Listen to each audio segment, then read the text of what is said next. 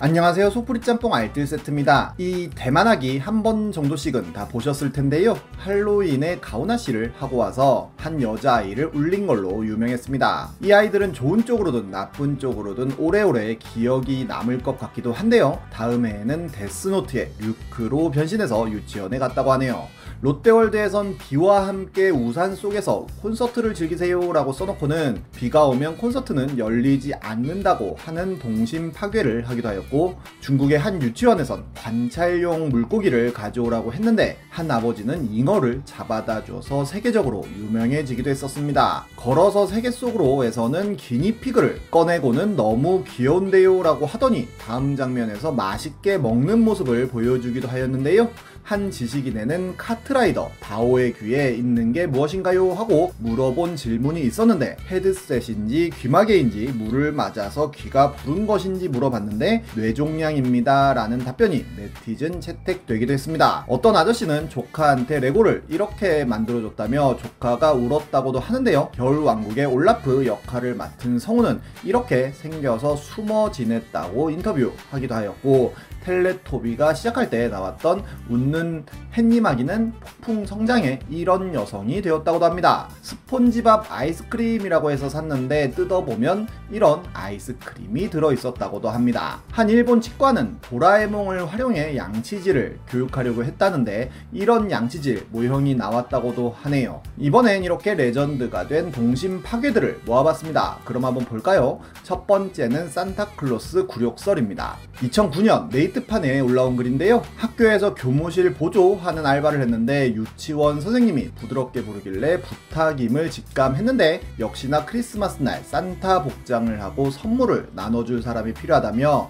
학교에 남자 선생님이 별로 안 계시니 글쓴이가 해달라는 부탁이었다고 합니다. 그래서 맨날 점심시간마다 딱지 접고 놀아줘서 애들이 본인 얼굴 다 알 텐데 눈치채면 어떡하냐고 하니 유치원 선생님은 수염을 그럴듯한 걸 준비해 놨다면서 절대로 눈치도 못 채게 완벽하게 분장시켜줄게 라며 걱정 말라고 했다는데요. 글쓴이도 한 번 정도는 산타를 해보고 싶었기에 승낙을 했다고 합니다. 오히려 드디어 내가 산타복도 입어보는구나 하고 좋아했었는데 문제의 당일이 되었고 글쓴이는 이런 산타 복장을 했다고 합니다. 이렇게 등장하자마자 5살짜리 여자의 하나는 오열을 하며 울기 시작했고 글쓴이가 갈 때까지 하염없이 울었다는데요. 유치원 선생님은 일주일 전부터 카운트다운을 세면서 산타 올 거라고 해서 아이들이 일주일 내내 기다렸었다고 하는데 이런 산타의 모습으로 행사를 진행했었다고 합니다. 뒤통수만 봐도 공포가 느껴지는데요. 선물을 주면서 올해는 친구랑 싸우고 그랬다면서 할아버지는 다 알아요 같은 멘트만 쳐도 아이들은 손을 파르르 떨면서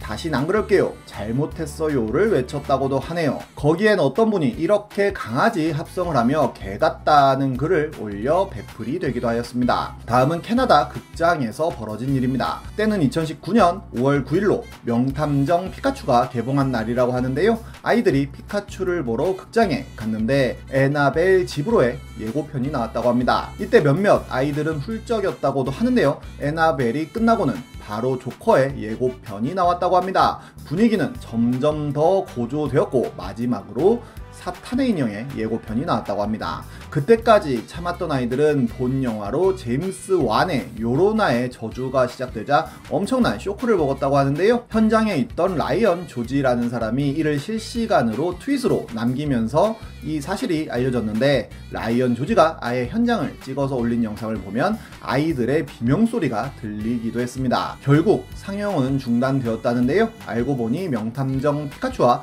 요로나의 저주 상영관을 실수로 잘못 배정하면서 일어난 일이라고 합니다. 이렇게 실수로 동심을 비틀어버린 사건은 우리나라에도 있었는데요. 작년 초 뽀로로 컴퓨터 왕국 대모험이 웨이브에 올라왔는데 맘카페의 자유 게시판에는 웨이브 뽀로로에서 이상한 동영상이 나왔다는 글이 올라옵니다. 극장판 뽀로로를 틀어주는데 아이들 영화에 이상한 동영상이 중간중간 나왔다고 한 건데요. 뽀로로 보다 처음 보는 영상이 나왔고 고객센터는 연락도 안 된다는 내용이었습니다. 게다가 수위가 상상 초월이라며 차마 사진을 올리기도 힘든 정도의 수위였다는데요. 해당 사건은 굉장히 많은 뉴스에도 나오게 되었고 웨이브에서는 바로 다음날 사과문을 올렸는데요. 콘텐츠 재생 중 수초간 성인물이 섞여 나오는 심각한 기술적 오류 현상이 발견되어 즉시 삭제 조치하였으며 정상 파일 확보 후 다시 업로드할 예정이라는 내용이었습니다. 그럼에도 항의가 줄을 잇자 여러 맘카페에도 직접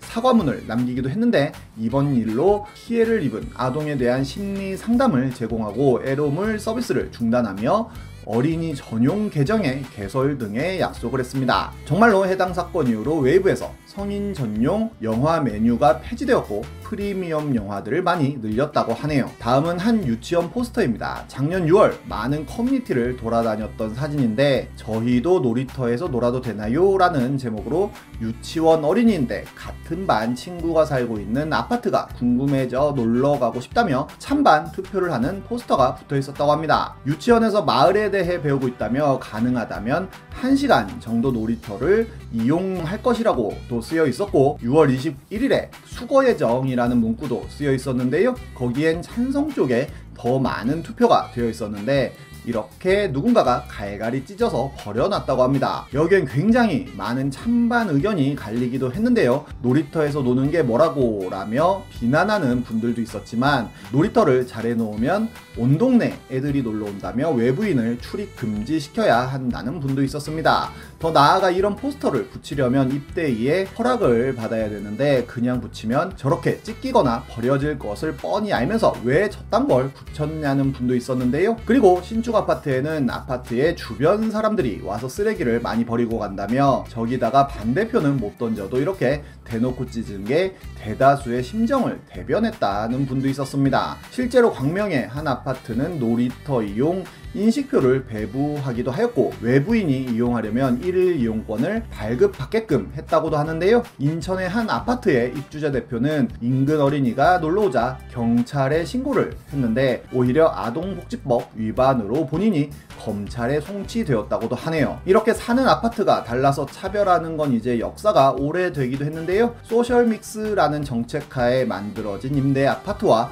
분양 아파트에 대한 차별은 이제 당연하듯이 받아들여지기도 합니다. 어떤 학교는 반 배정표에 아이 이름에 아파트명을 기재해서 논란이 되기도 했습니다. 이런 환경 속에서 자란 아이들이 카톡 프로필에 이렇게 본인 아파트 이름을 붙이는 게 유행이라고도 합니다. 거기에 10대니까 아파트지 20대, 30대가 되면 대학과 직장까지 붙여서 유럽식으로 홍, LG전자, 연세대, 반포자이, 길동 같은 이름으로 쓸 것 같다는 글도 있었는데요. 이 아이들이 어른이 되면 어떻게 될지 정말로 궁금해지네요. 다음은 폴가이즈입니다. 아이들에게 인기 많은 게임인 폴가이즈의 트위터에서는 우리 아티스트 중 한 명이 폴가이즈 캐릭터의 내면에 들어있는 것에 대한 그림을 보여 줬다며 이걸 보고 싶은지에 대한 투표를 진행한 적이 있었다는데요. 당연히 보여달라는 표가 압도적으로 많았고 폴가이즈 트위터는 해당 그림을 공개합니다. 폴가이즈 캐릭터는 183cm의 키에 이렇게 눈알만 가죽에 붙어있는 모양이었는데요.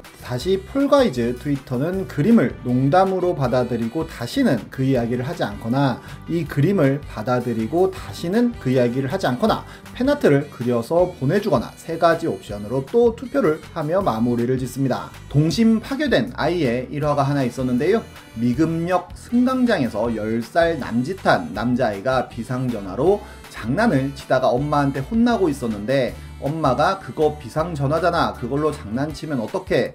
너 늑대 소년 이야기 알아? 몰라. 라고 물어보니 옆에 있던 딸이 늑대 소년이 아니라 양치기 소년이라며 늑대 소년은 송중기라고 했다고 합니다. 이때 주변에 승객들이 1차로 터졌는데 엄마가 너 저걸로 장난치면 나중에 정말 급할 때 아저씨가 와? 안 와? 라고 물어봤다는데요. 아들은 와 라고 대답하였고 엄마가 다시 와? 하고 물어보자 아들은 와야지 어쩌겠어 라고 했다고 합니다. 엄마는 오긴 오는데 그렇긴 한데 라며 말을 잇지 못하고 승객들은 2차로 터졌다는데요. 뭔가 유쾌한 가족인 것 같네요.